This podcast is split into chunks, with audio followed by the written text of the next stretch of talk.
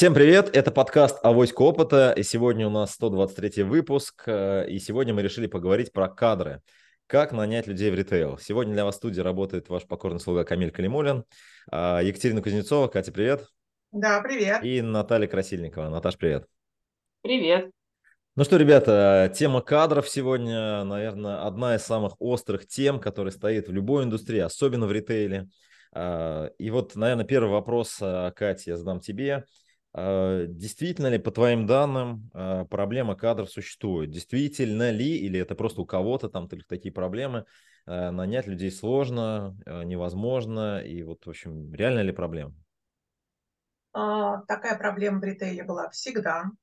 В ритейле вообще проблема с кадрами была всегда. Почему? Потому что высокая текучка.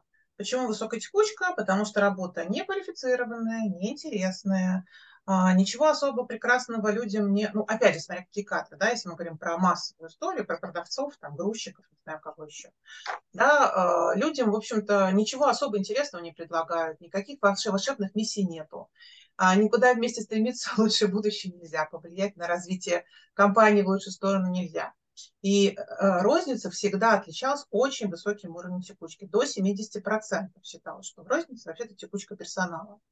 Вот, поэтому понятно, что в ситуации, когда проблемы с персоналом случилась везде, а сейчас действительно кадров не хватает всем. Да, это просто сколько я проектов не веду, у меня там и правительственные проекты, и, и бизнесовые проекты. Ну, вот только с креативными проектами у меня не существует вопроса по поводу кадров. Креативную индустрию сейчас стремятся все. Вот, а, поэтому, а, да, есть вопрос очень большой, а, да, нужно что-то делать, и розница, наверное, страдает еще больше, потому что если текучка была 70%, значит, сейчас текучка еще выше стала, потому что есть альтернативная история, все прекрасно знают, что доставщики, по крайней мере, в Москве, да, получают там до 100 тысяч там 150 тысяч в месяц, ты просто возишь пиццу, ты просто возишь суши, ты вообще особо не напрягаешься, можно сказать, да, и зарабатываешь огромное количество денег. Вот, да, тоже труд неквалифицированный, но оплачиваем намного больше. Поэтому вот так вот как бы эта логистика последней мили, да, отнимает сотрудников из всех остальных индустрий и перетягивает себе. И все, кто не предлагает ничего дополнительно интересного, да, про дополнительно интересное можем поговорить потом, вот, получается, что просто сталкиваются с дефицитом. Спасибо, да, да, Катя, спасибо. То есть, э, Наташа, тебе вопрос похожий. То есть, действительно ли э, существует проблема в кадрах, где, в каких, каких вот направлениях в ритейле, чтобы такую, ну, общую картинку немножко посмотреть сверху, да, э, это только у меня там, я не могу найти себе продавца, или это вообще у всех на рынке такое происходит?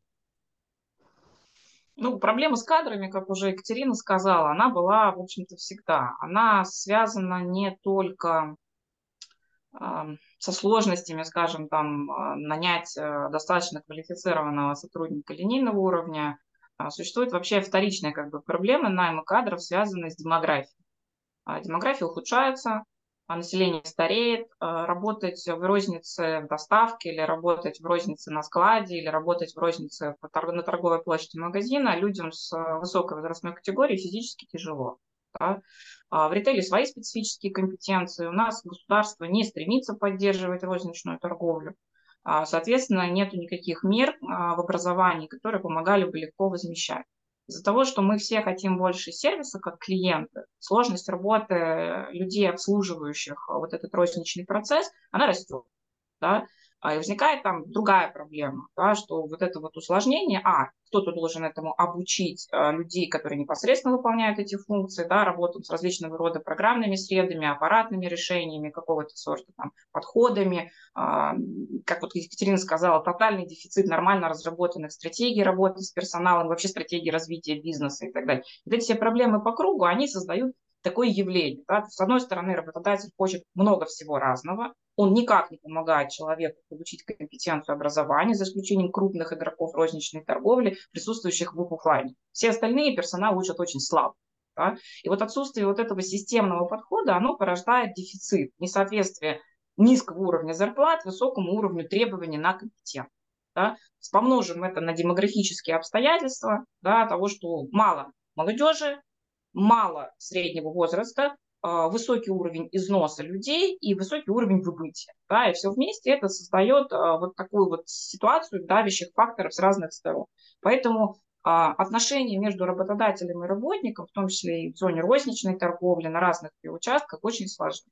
Системные проблемы с образованием приводят к потрясающему уровню дефицита квалифицированных кадров. Это касается менеджеров, маркетологов, программистов, техников, специалистов по обслуживанию контрольно-кассовых машин и так далее. Да? То есть везде, где требуется хоть какой-то минимальный уровень образования, больше трех классов средней школы, да, это уже э, зона дефицитного специалиста. И дальше начинается такой торг. Да, между тем, что поднять цены на продукты вы не можете, потому что зарплаты в среднем по стране низкие, да, ну, то есть то, чем торгует розничная торговля, это любые позиции скают, да, поэтому у вас есть как бы ограниченная норма доходности. Вот в эту ограниченную норму доходности и расходности нужно вписать вот эти вот зарплаты, помноженные на достаточно большое количество физического персонала, который обслуживается в розничном секторе, да, работает. Поэтому получается, что у вас не хватает на каждом из множителей, и в результате вы получаете недостаточное произведение. Ну вот если в целом, то есть проблема достаточно да, комплексная. Да, поня... понятно, да, да. Ну, смотрите, да, это понятно, в принципе, действительно, я согласен. То есть проблема кадров, она, наверное, вечная. Сколько компаний существовали в любой индустрии, действительно разные. Но я хотел бы вот такой аспект, которым вот э, вы уже сказали, немножко затронуть. То есть сейчас меняются определенным образом модели ритейла, да, о чем мы любим говорить. Тоже, в принципе, в наших эфирах мы об этом говорим. То есть появляются игроки, которые больше распространяют доставку, да, мы говорим про маркетплейсы, а, появляются новые там возможности автоматизации, да, каких-то процессов, там облачные решения. Вот а, появляется, ну и на самом деле конкуренция действительно, то есть больше компаний а, готовы предложить там, в том числе государство, да, она вышла на рынок, да, сейчас, то есть тоже предлагает разные предложения людям. Вот как вы оцениваете этот аспект именно технологичный? То есть э, действительно ли э, технологии повлияли каким-то образом на ландшафт э, того, как люди принимают решения, кроме того, что вот Екатерина сказала, там доставку, да, многие идут. И что будет дальше? Вот, Катя, твое мнение. Ну, смотри, технологии, не то чтобы технологии повлияли, технологии вообще, конечно же, влияют, но мне кажется, намного большим фактором повлияла пандемия, причем пандемия, она повлияла, с одной стороны, на развитие их технологий, особенно онлайн-технологий, онлайн всего-всего-всего-всего, с одной стороны. Но с другой стороны, пандемия очень сильно повлияла на восприятие людей своей жизни. То есть люди стали задумываться, а нафига козе баян? Да, то есть зачем я столько времени грохаю на непонятно какую работу, на которой я, в общем-то, а, ничего интересного для себя не получаю. Я не вижу семью, я, у меня там рушится здоровье, у меня практически нет времени на что, кроме работы.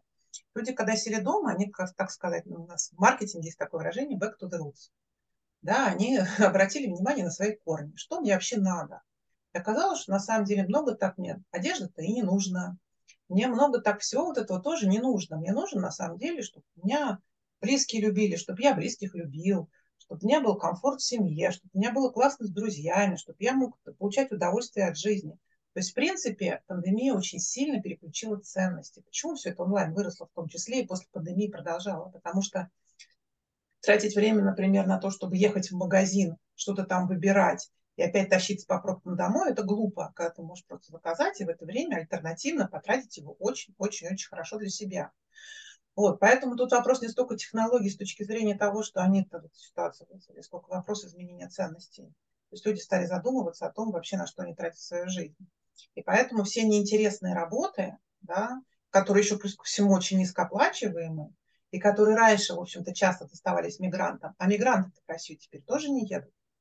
То есть если дальше у нас такие вот вещи, которые уже россияне не хотели, а, не хотели работать, да, где работать они не хотели находиться, они э, прекрасно загружались мигрантами. Нет, теперь мигрантам это тоже неинтересно. Они тоже приезжают, поскольку спрос огромный, они-то опять ждут ту же самую доставку вместо розницы. Вот, и получается, что э, тут вопрос не технологии, а скорее ну, отношения То есть ты считаешь, жизни. да, что основная история про отношения. Давай, Наталья, тебе вопрос тогда. То есть, вот как ты думаешь, как ландшафт изменился? И, наверное, в продолжение вопрос, э, что делать небольшой компании, которая вот сейчас находится в поиске э, там менеджера по продажам, например, на телефон или может быть, э, продавца в офлайн точку. Вот э, какие сейчас ты можешь дать какие-то такие практические небольшие советы, что можно сделать? Ну, тут практически простые советы универсальные, они так очень абстрактно могут прозвучать, да, то есть э, произошел культурный сдвиг, о чем вот говорит Екатерина, mm. о чем ты говоришь, о чем говорят, собственно, абсолютно все эксперты по рынку, да и не эксперты чувствуют. Я думаю, что каждый предприниматель, который там сейчас будет слушать эфир, э, он прекрасно знаком с этой проблемой не первый год. Да? Mm-hmm. Тотальный дефицит кадров во всех областях человеческой деятельности. Связано это с системным культурным сдвигом. Вот Екатерина озвучила вопрос того, что сместился фокус приоритетов. Да, то есть приоритеты после пандемии у людей стали высвечиваться другие. Это особенность не только пандемии, это вообще особенности циклов экономики, да, и вот а, то поколение, к которому там плюс-минус мы с вами все относимся, да, там постарше и помладше, оно прожило и проработало достаточное количество времени в новой парадигме. Да, то есть это то поколение, которое уже там родилось в 80-е, 90-е, там, ну, самый там край после 75 -го года, да, оно уже достаточно много прожило и отработало, оно задает вопрос, а на что я трачу собственную жизнь, да? А, эти люди принимают управленческие решения и формируют ландшафт, да, ландшафт, который возникает в экономике. С одной стороны, а, мы хотим жить лучше, это естественный запрос людей, и этим мы толкаем экономику вверх постоянно. Для того, чтобы она росла, она должна расти двух количественных срезах. Ну, условно говоря, там в деньгах и в штуках. Вот для того, чтобы произвести больше картошки, чтобы ее потом продать, для того, чтобы продать больше картошки, да, то есть нужно осуществить большее количество операций тем же количеством сотрудников, а то и меньшим, за меньшую единицу времени. То есть вот это бесконечное рассуждение про эффективность, оно влияет. Это когда ты говоришь, что есть технологический вызов такой, он, конечно, есть, потому что делать э, большее количество работы, чем люди делали, например, в 80-е годы, достаточно трудно.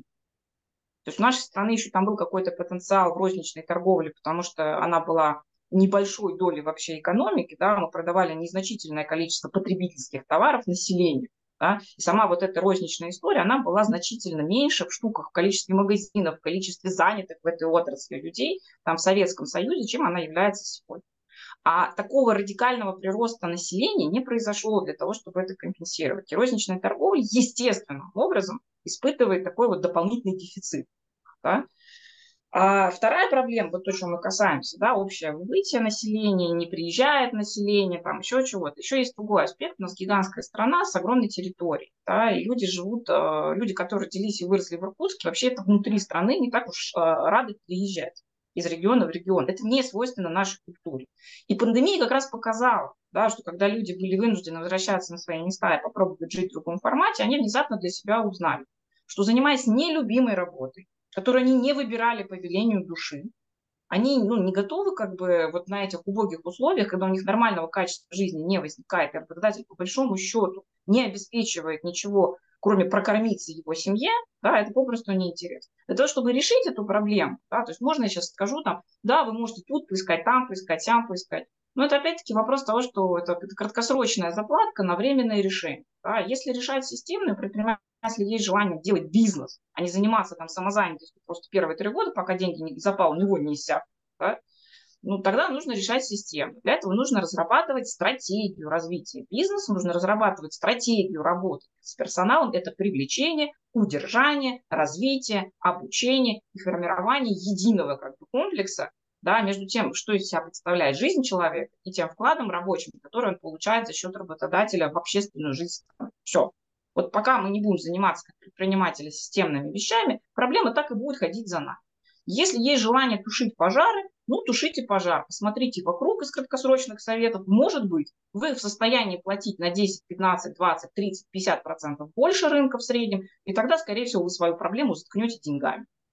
Если вы готовы платить больше и отдать часть своей доходности сотрудникам, которые вот выберут вас, потому что в условиях дефицита стоимость продукта растет, стоимость кадрового продукта в условиях дефицита тотального растет. Поэтому краткосрочное решение просто поднимите зарплату. Да? Потом за, за вами подтянутся все остальные. Когда вы станете совсем недоходны и скажете, а к черту это предпринимательство, потому что я не могу жить в убыток откуда-то таскать деньги, которые я пытаюсь здесь заработать. Вы всех разгоните и скажете, а теперь у вас зарплата ноль. Вот это колебание рынок пройдет там несколько раз. Вот. В России на сегодняшний момент отрицательная безработица, поэтому по большому счету решений нет. Да? То есть нужно решить вопрос, откуда возьмутся взрослые люди 20 плюс, с какой-то компетенцией, с каким-то образованием, системно будут поступать в ваш бизнес, если вы собрались расти. Если в локальности вы решаете, у вас там 3 человека, 5 человек, 10 человек рабочий коллектив, Ну, создайте исключительные человеческие отношения по отношению к людям, которые на вас работают. Считайте, что члены вашей семьи, вы о них заботитесь вечно. Тогда, вероятно, вы при адекватном каком-то чеке сможете привлечь людей. И по мне так уже в объявлениях впору писать, я отношусь к людям по-человечески, а не по-скотски. Потому что основной запрос, который мы вот видим линейных там людей, да, то есть люди приходят и говорят, там ко мне что здесь как к скотине относятся, что там, что это крупная компания, что это маленькая компания, поэтому мне плевать и на компанию, и на ее клиентов. То есть такой взаимный процесс. Поэтому первое, что я бы сделал, начните быть людьми. Если вы ну, так очеловечитесь немножко, да, то ваша острота проблемы, она слегка спадет. Люди начнут в своем социуме рассказывать, что вы вполне себе адекватны. Второе, попробуйте разговаривать. Если вы хотите системный бизнес, ну, вам нужны системные люди, которые тоже хотят решения не на ближайшие 6 месяцев как-то перемагнуться до следующего заработка, там, да, а которые хотят работать с вами, возможно, 10 лет.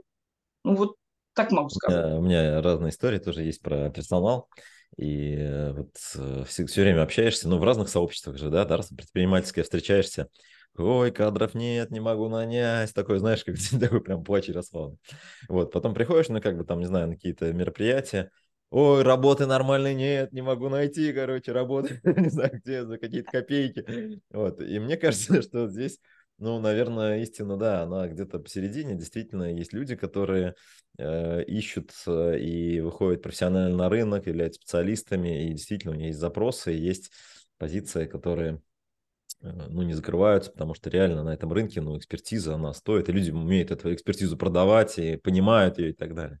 Вот. Но, наверное, здесь есть такая история, когда сами люди не понимают и не могут э, себя сориентировать э, по жизни и не понимают, где им надо работать. Вот. Я очень ну, много вот сейчас там смотрю, например, позиции там офис-менеджер, смотрю там как вообще человек себя позиционирует офис-менеджер? Слушай, работал продажником, работал бухгалтером, то есть вот, видимо, где-то на работе задолбало, да, значит, значит, такой, пойду просто офис-менеджером, ну, знаешь, как, такой, знаешь, типа, downgrade, да, типа карьерный, вот, то есть они пытаются идти и так далее. А мне очень нравится тезис, что действительно человечность и отношения, и, наверное, если мы будем закрывать потребности людей не только в деньгах, а еще в каких-то их э, потребностях, развитии, в интересных задачах и так далее, это может быть каким-то решением. Вот, да я бы э, сказала, да. даже не в развитии, в уважении, элементарном человеческом уважении. Почему люди идут на даунгрейд? То есть ко мне относятся как к скотине. Почему я должен вычерпывать ресурсы души? Чем сложнее работать, тем больше вы извлекаете своего социокультурного кода и отдаете другим попользоваться. А люди говорят, ну и пошли все нафиг. Вот что происходит. То есть проблема гораздо глубже. Хорошо, Это... давайте вот по последнему вопросу, да, и будем тогда эфир, в принципе, да, заканчивать. Ну вот, э, если поговорить про стратегию, вот Наташа сказала, нужна стратегия, вот я компания, пусть понятно, я уже не начинаю, у меня там одна-две розничные точки, может быть побольше, есть какой-то магазин, может быть в онлайне, какой-то небольшой бренд у меня есть. Вот какие первые шаги, Катя, вот тебе вопрос, э, нужно сделать для того, чтобы сформировать какую-то стратегию в отношении персонала? Ой, мне нравится очень пример Sony. Да, Sony сейчас огромная корпорация. Когда-то это был один человек, который придумал себе компанию Sony. Вот, он сел, он зарегистрировал компанию, пришел в офис и начал писать устав. Он его писал, писал, писал, писал. И, естественно, в этом уставе было, ну даже не то, что естественно, а в этом уставе было то, как люди будут у него работать, какие задачи будут они решать, к какому прекрасному будущему они будут стремиться. То есть он сформировал такой очень хороший документ, Сейчас мы прекрасно видим, что у Sony все в порядке. Sony огромная корпорация международная, Sony развивается во многих интересных направлениях, захватывает новые интересные ниши и все время впереди планеты всей, именно потому, что это все было заложено изначально человеком до того, как начал кого-то нанимать. Вот. Я на самом деле работала, ну, сейчас э, скажем так, ситуация, которая сложилась сейчас у всех, она немножко раньше возникла в IT. Ну, именно потому что пандемия, именно потому что начались, э, начали все расти именно айтишные составляющие, э, количество человек. Не, не закрывался спрос, э, соответственно, тем предложением людей, которые были на рынке, и компании тоже столкнулись с тем, что либо ты умножаешь зарплату на два, а то и на три. Да, если, например, Сбер, да, вот я слышала про Сбер историю, что они умножают на три, после этого профессионалы идут умирать. Это цитата из интервью с профессионалами с IT-рынка. Да? То есть либо ты умножаешь на 2, на 3, либо ты делаешь что-то. И вот все вот эти IT-компании начали делать что-то под названием а, корпоративный бренд, бренд компании. Да? Вот, а, но это на самом деле, а, к сожалению, вот я участвовала в некоторых проектах, к сожалению, даже HR-директора, которые вроде HR, это human resources, так, human от слова гуманный, ну, такой вот, то, что Наташа говорит, Человек. человечный переводится, да? Даже HR-директора, они не понимают, что недостаточно сказать что-то, что нужно делать что-то, не, не, не, не казаться, а быть. Да, что бренд это не, не про то, что ты написал слова «у нас круто, и вы будете развиваться». Это про то, что ты сделал такую атмосферу, создал такие процессы, так общаешься с сотрудниками, так разруливаешь ситуации, так предлагаешь им карьерное развитие, что это действительно будет развитие, это действительно будет здорово и классно. Даже HR этого не понимает. Вот, поэтому вот я не знаю, как бороться с этим, честно скажу, потому что у меня реально несколько проектов было по HR-бренду, это было очень большое разочарование. Не все, не все, конечно, да, но большая часть, потому что все говорили не о том, чтобы быть, а говорили о том, чтобы казаться. Как нам рассказать, чтобы люди к нам пришли? Причем, что самое интересное, те же самые айтишники, да, они, естественно, друг другу рассказывают, слушай, прежде чем идти в какую-то компанию, когда тебя мало, да, все, все тебя хотят, ты начинаешь выяснять, а в этой компании хорошо или нет. Они звонят какого-то своего друга, говорят, слушай, я там работаю, да ну нахрен. И чтобы там не писали в прекрасных э, рекламных объявлениях, да, вот HR-бренд, у нас хороший, мы, мы такой, такие все молодцы, у нас команда и все остальное, люди все равно выясняют, как есть. И очень часто, как есть, оказывается совсем не так, как надо, как обещали, да, как написано в рекламных материалах. Поэтому первое, да, о чем нужно подумать, это все-таки о том вообще, а зачем вы бизнес начинаете, да, а, денег, денег заработать еще. Денег, да, да, да, да, вот, вот, вот. Мне очень нравится вот этот ответ, на самом деле, а, когда мы говорим даже, про, даже не про HR-бренд, когда мы, в принципе, говорим про стратегию компании, да, заработать денег не считается, потому что это задача любого бизнеса. Любого бизнеса. Вы хотите денег заработать, Вася, Петя, Маша, все хотят заработать денег. Это не является ничем исключительным. Это, знаете, такая базовая гигиеническая история, которую нужно иметь в виду и забыть про нее сразу. Потому что когда вы пытаетесь людей привлечь, вы должны вот про это забыть, а говорить про что-то еще. И вот здесь появляется слово такой волшебной миссии, про которую вы много раз говорили, да? Это прекрасная такая красивая какая-то идеологическая цель, к которой вы идете все, которая случится через сто лет, а может вообще не случится никогда, которую записал вот этот человек из Sony, основатель Sony, когда он сел и прежде чем начинать работать, он подумал о том, а куда же он идет и как, чего он хочет достичь.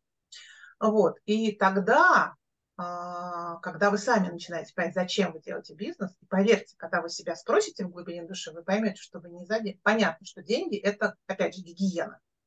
Да? Но вы поймете, что вы не за это бизнесом занимаетесь. Вот ответьте честно себе на вопрос, почему вы решили сделать этот бизнес? Почему вы пошли именно сюда? Почему вы хотите этим заниматься? Почему вы просто не ушли в найм, в конце концов? Э, очень часто в начале предпринимательства зарабатываю сильно меньше, чем люди, которые в найме. Да? Сейчас вот э, руки-то требуются везде. Вот идите, продавайте себя за больше денег. Почему вы это решили делать? Вот. Поэтому, э, когда вы ответите на этот вопрос, вы его сформулируете и попытайтесь искать людей, которые вместе с вами хотят это делать. Вот все. Есть, вот, дополнительно дайте смысл, да, дайте смысл людям. Да, да. Наташа, тебе тогда последний вопрос. Хорошо, вот я компания, я там, понятно, у меня есть какой-то бренд, сложилась какая-то культура, э, ну, понятно, я уже там не первый день на рынке, да, то есть я делаю какую-то компанию, она в ритейле работает, все вроде развивается, вот. А что мне делать, чтобы улучшить или построить по-новому вот найм, с которым я, с проблемами найма сейчас я сталкиваюсь? То есть, что в первую очередь, какие-то вот такие вот короткие шаги, короткие вопросы, то есть, чтобы мне вот немножко посмотреть на это с другой стороны. Ну, спасибо за вопрос, да, чтобы посмотреть на это с другой стороны, совершить нужно не короткие шаги, совершить нужно гигантские шаги. Да, mm-hmm. то есть э, я, к сожалению, просто повторю все, что мы уже говорили весь этот эфир, все трое, да, а, ну, просто, наверное, подытожу. Для того, чтобы посмотреть по-другому, нужно понять простую вещь. Конкуренция бизнеса за персонал выше, чем конкуренция бизнеса за клиента, выше, чем конкуренция бизнеса за деньги инвестиционные или оборотные, и выше, чем конкуренция бизнеса за конкретную рыночную позицию в конкретном рыночном сегменте, даже не вот. Вот это просто ну, системный фактор, как есть сейчас. Если вы сейчас хотите осмотреться, то есть первое, что нужно понять, что самый дефицитный товар – это люди. Самые сложные вопросы находятся в кадрах, а не где-то в другом месте в бизнесе. А все остальное трудно, тяжко, понятно, но есть какие-то варианты решения, если есть человеки, которые это будут делать. Вот самая большая проблема – это за персонал. От линейного до управляющего вообще просто тотальный дефицит. Когда вы понимаете, что вы работаете на дефицитном рынке, вам нужно продавать на рынке с повышенным спросом и с сильно заниженным предложением лучше других. Вот маркетинг дает четкий ответ, о чем Екатерина уже сказала. Сделайте уникальное торговое предложение, чтобы ваши клиенты второго рода под названием сотрудники купили именно вас на рынке труда и отдали себя вот в качестве оплаты в ваше распоряжение. Да? Вот вопрос, который вы решаете, он, ну, можно достаточно там, примитивным способом сформулировать, чтобы было понятно, да? Доступно там, при любом уровне опыта в бизнесе. Да? Вот если вы это понимаете, то дальше все по классике маркетинга. Видение, оценка рыночных возможностей, оценка ваших инвест-возможностей, после этого миссия, после этого разработка стратегических шагов, плана, календарного набора задач и ну, добро пожаловать в бизнес по-взрослому. Я поздравляю российский бизнес с тем, что он наконец-таки узнает, что такое конкуренция. Он начинает вот познавать, что такое работа на конкурентном рынке. Причем не с точки зрения рынка продажи своих товаров или сервисов розницы, а с точки зрения того, что нужно купить себе персонал. Вот как есть. Да? И дальше думайте, хотите вы на это влиять под давлением внешних обстоятельств, или вы хотите на это влиять под вашей собственной внутренней позиции. Да? То есть если вас там волной куда-то снесет в остро дефицитном рынке труда, ну, ваша проблема. Вы отдыхаете в кровавом океане. Хотите получить океан возможностей на тех огрызках э, свободного, доступного к покупке персонала? Научитесь предлагать реальные стратегические преимущества э, вашим вот э, клиентам второго сорта, сотрудникам. Это если коротенько. Да. Спасибо, Наталья. Мне очень понравилась твоя метафора или не метафора, как бы аналогия, да, связанная с маркетингом. Вот все в итоге упирается в маркетинг, конкурентный рынок. Сегодня, ребят, мы говорили о кадрах, э, как нанять людей, как общаться с людьми, как выстраивать стратегию работы с персоналом. Спасибо, что вы с нами, что вы нас слушаете. Подписывайтесь на нас в Телеграме, э, во всех других каналах. Э, удачи и до встречи в следующих эфирах. Пока-пока. До свидания. Пока.